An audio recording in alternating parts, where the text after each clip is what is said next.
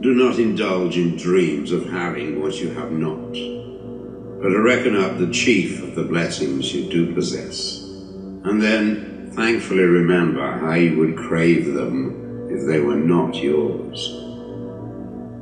How are you people? This is William Dela Cruz and another episode of the Living with Intention podcast. Today on the show we have Ed Mylett.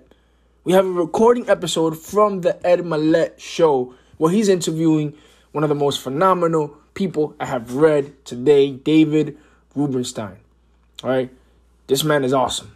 All right. And Ed Mylett is even more awesome for interviewing him and having him on the show where he's giving us so much information, so much valuable insights and details that can help us and transform our life forever. The reason why I speak so highly about David Mark Rubenstein is because this man did not have a silver spoon. All right. He worked for everything that he has today. He's not only a billionaire, he's a businessman, a philanthropist, he's a lawyer, uh, uh, uh, he owns, he's a CEO for his own company. But what makes him even more humble, again, he didn't have a silver spoon. All right, he had a very modest upbringing. He had a he grew up in Baltimore.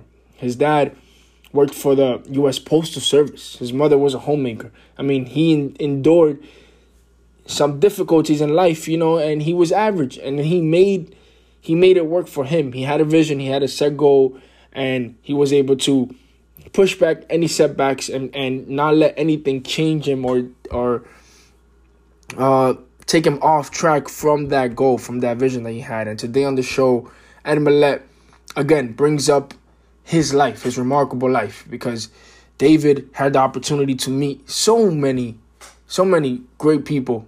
You know, talk about presidents. You know, he was able to uh, deal with uh, presidents like John F. Kennedy, Bill Gates.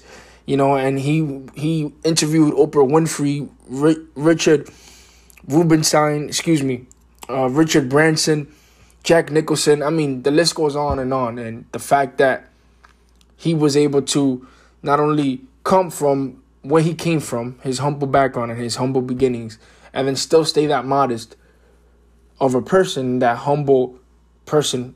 You know, he speaks a lot in this episode about vision and, and having self deprecation, which I would like to do an episode on, which I think is a powerful concept how you're able to look inside your own self and laugh at your own self and still have confidence. But today, he speaks a lot about vision. All right. If you have some time, I highly recommend going into uh, the Ed Mylett Show podcast and listen to the entire interview. All right. It's remarkable. I'm not sponsored by Ed Mylett, but I just think it's that profoundly important for you. I pulled over. I was driving. I pulled over to take some notes. That's how incredible I, I thought that interview was. All right, and today we're speaking about vision. All right, this is the whole purpose and of this my our I should say our podcast episode because it's our. I'm growing from you, you know, and living intentionally. That's what it's all about. Having set to do list, having set goals, having having a, a, a checklist every day, uh, and living purposely. And today, he's showing us how to do that. So without further ado, his here's Ed Mylett interviewing him and asking him a question about what vision is to him.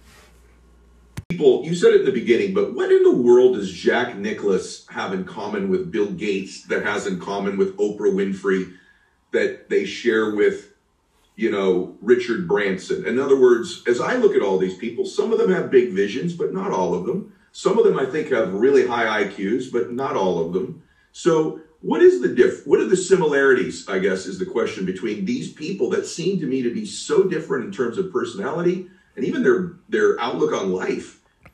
In the end, if I had to summarize anything, it's that people who become leaders, and different ones you mentioned are examples of it.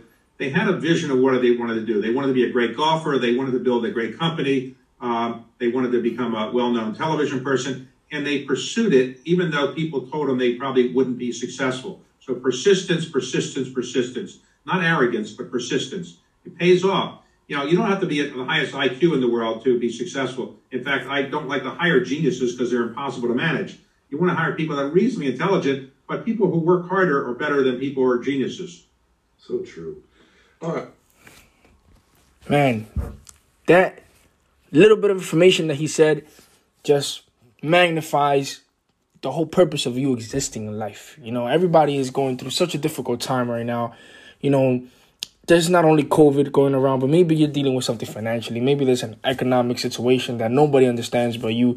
Maybe you're dealing with an emotional distress in your life and you just can't pay bills, but then you want to help out your other family that's going through even a more difficult time and you just want to be a great person. And now you're dealing with some issues at work because your work is, you know, very political. And now you're trying to stay, keep not only yourself healthy and eating right, but then you can't sleep at night because you're working two jobs. Everybody has their own situations that they're going through. And it's crazy to understand, but you really can't. Nobody could possibly understand what you're going through. However, if there's one thing that makes us all alike is that we all have an attribute. We all have a vision that we want to accomplish. Whether the vision is good or bad, positive or negative, guess what? We got it. All right, we got it. All right. If they told you that you were a loser growing up, that you were an underachiever, those thoughts governed your own life. Similar to today, they governed your own life, and now you think you're a loser, you know, and then that's how your life is gonna be. You're an excuse maker. You know, you you use the uh, the setbacks, the adversities that you had in life, and you weren't.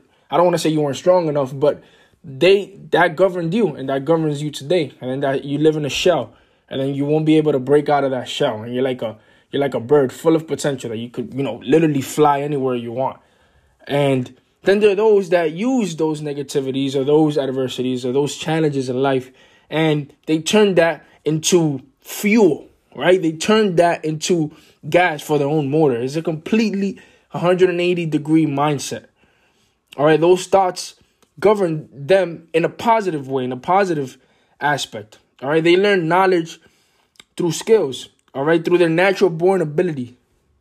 If they know they they were born short, you know, maybe they're not the the tallest person in the room that could attract you know a female or a male if you go that route. You know, but since they were born short, all right, they learned humor. So now that humor brought them more charm, more charisma. So now they're able to deal with people much better and you know they they they light up a room with you know their sense of personality.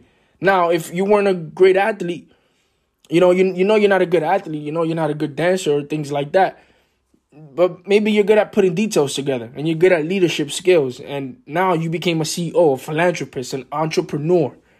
That's the lifestyle you make and you make that lifestyle yourself by knowing who you are and knowing what you're about and it takes a lot a lot not only of patience, but it takes a lot of persistence. All right, like Ed Mylett and David were speaking about. It takes persistence, vision, it takes grit, it takes self confidence, self deprecation in your own self to be able to look at your own self and admire your own self, not in a arrogant way, but in a confident way where you can laugh on your own self, you know, because you have a vision and you want to go places and you're not letting anything or anyone get in the way. Or sorry to make this episode just a little longer like I always do, but I need you to watch to listen to that episode whether you're driving in or you have some time while you're you know in, uh, running on the treadmill. Ed Mylett has this very powerful episode with David Rubenstein. It came out two days ago. You could search it up, Ed Mylett show, podcast show, and he's became he's become one of my favorite podcasters to listen to and I call it information givers or go advisors because one day I want him to be like an advisor for me, uh, you know, and I want to be able to interview him and learn from him, just like I can learn from anyone else. But again, if you're taking one thing for today, is persistence, is vision, and don't allow anyone to not make the intention that you want to have break you. All right, you want to you want to be able to do those things, and you're you're gonna do them things. All right, you're gonna do them. All right. Again, this has been great. It's another episode of the Living with Intention podcast. Make sure you follow me on Instagram at Will Go Live More. All right.